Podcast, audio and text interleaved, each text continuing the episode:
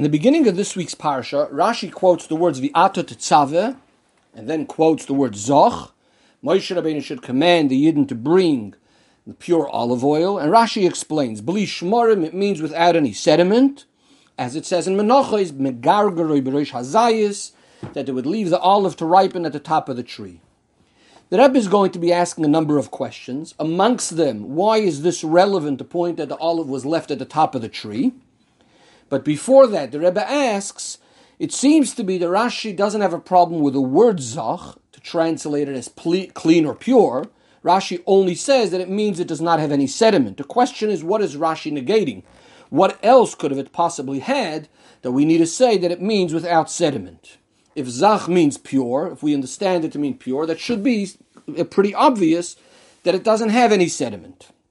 The Rebbe is going to ask another a number of other questions as well on this Rashi, but we'll leave that for a little bit later, hopefully get back to it during the Sikha. And the Rebbe explains, when we look at the Pasuk, Shemen Zayis Zoch, Kosis Lamoir, the question becomes, what is this word Zach, pure, referring to? Is it referring to the oil being pure, or is it referring to the olive being of a high quality, a pure olive? Because when we look at the Pasuk, where does the word Kosis come. It says kosis is crushed. Now, crushed is certainly the olive. So it says shemen zayis Zoch kosis. So if kosis is referring to the zayis, to the olive that has been mentioned earlier, and between those two words you have the word zach, shemen zayis zach kosis. So if kosis refers to the olive, seemingly zach would also be referring to the olive. And therefore, the Ezra, in fact, interprets this as meaning that we're speaking about that the olive needs to be a pure olive, that is, an olive that is not partially eaten, an olive that is not rotten. But Rashi clearly is not learning like this. Rashi is saying it's going back to the word shemen, that the oil needs to be pure. And that's what Rashi is coming to tell us with the words bli shmorim, that there shouldn't be any sediment. And that, of course, refers to the oil itself. Of course, the question is why? Why is it referring to the oil? Wouldn't have it fit better if we're saying that it refers to the olive? And this is why Rashi brings, in the beginning of the Rashi, he brings the words vi'ata tetzava. And you, Moshe Rabbeinu, should command the Yidden to bring this olive oil. Now remember, we're speaking of here to Yidden that are in the Midbar, a place where there are no olive trees growing. So clearly they're going to be using oil that they took along with them from Mitzrayim because we're not assuming that they took along with them olives for the whole duration of the time they're in the midbar and crushing them in the midbar. If that's the case, if we're speaking about oil that they took, so when you look at the oil and we're told that it needs to be pure, how are they supposed to know now from which kind of olives they came? You cannot tell necessarily in the oil if it came from an olive that was already partially eaten or maybe even a bit partially rotten. What you could tell is if there's sediment inside. And this is why Rashi is saying the ata tetzave, that because it says you should command the Yidden now to bring pure olive oil, we understand it as meaning that the oil itself should be pure. We're not referring to what kind of olives they came from. However, one might still argue and say that perhaps um, when the posuk says the ata tetzave as bnei Yisrael that they should bring the pure olive oil, so maybe it's only referring to the time when they will come into Eretz Yisrael. Maybe that's when the Torah is going to be particular that it should actually be coming from pure olives. And then maybe once again we could say that it's referring to the olives being pure.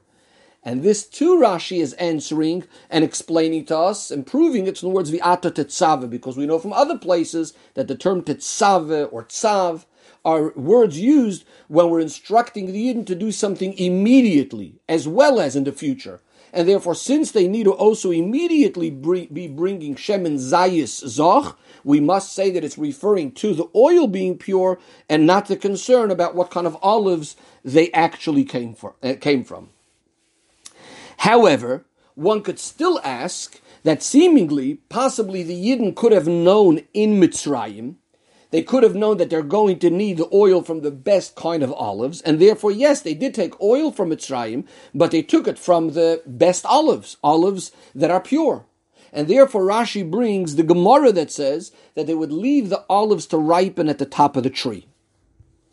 Because if we're if we would say like the Even HaEzra that we're concerned that the olives themselves should be the best olives, it wouldn't make sense to leave the olives and take the olives from the top of the tree, because those are the olives that could easily be gotten by the birds. We could understand that you don't want to take the olives from the bottom of the tree where they could be accessible to people, but the olives on the top of the tree also wouldn't be the best olives because they too could be become spoiled by the birds, etc and therefore it would have made, made more sense if we want the best olives to take from the middle of the tree. However, if we understand it, that we're looking for the best oil, this in fact will come from those olives that became perfectly ripe at the top of the tree, which then the oil is much easier to separate and take from those olives. And this is why Rashi is explaining, based on this, we can understand that we're referring to the oil being pure rather than the olive being of the pure kind. The Rebbe says one of the beautiful things in halacha that we can now take from this Rashi versus the Even Ezra. So we know that the Rambam tells us that generally when it comes to mitzvahs and all things we do for Hashem, we always need to be doing it in the most beautiful and best way. The question, however, becomes what about when we are preparing something that's eventually going to be used for a mitzvah? Does this apply over here also that we need to be using the very, very best? Or do we say, no, at the time of the mitzvah, this need, we need to be using the best material, but not at the time when we are doing the initial preparations for the thing that's going to be used as a mitzvah.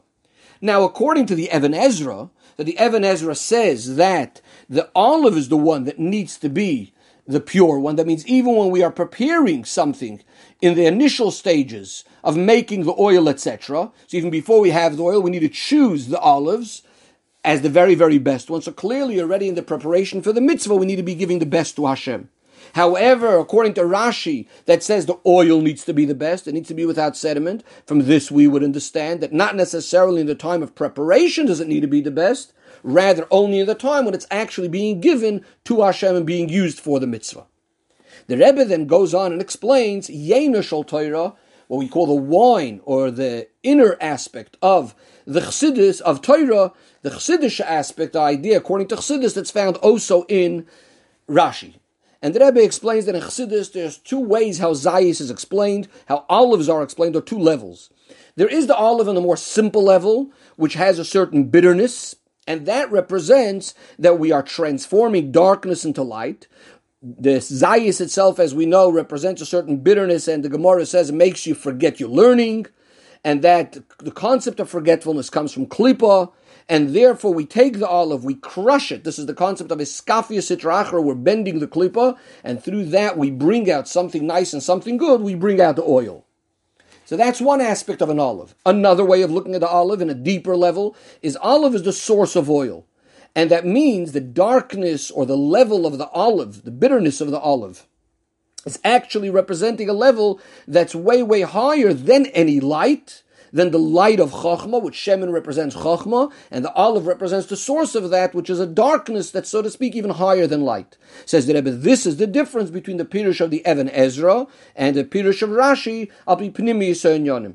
The Even Ezra is looking at the Zayis in the more literal sense, and therefore you look at the bitterness and the darkness of the olive, that's because of Klippa and Sitra Achra.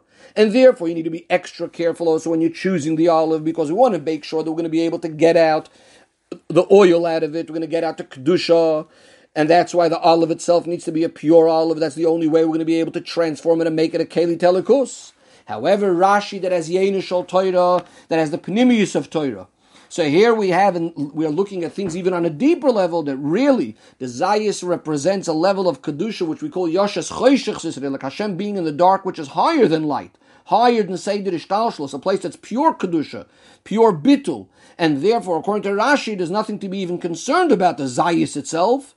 We're not worried about the purity of the olive itself, because the olive itself is definitely good. All we're concerned about is what's going to come out of it. The Shemin, which represents the level of Chachma, which is already some sort of revelation into Ishtalshlis, it has already some sort of connection to the Oilamois, and therefore we need to be careful regarding the Shemin that it too remains 100% pure.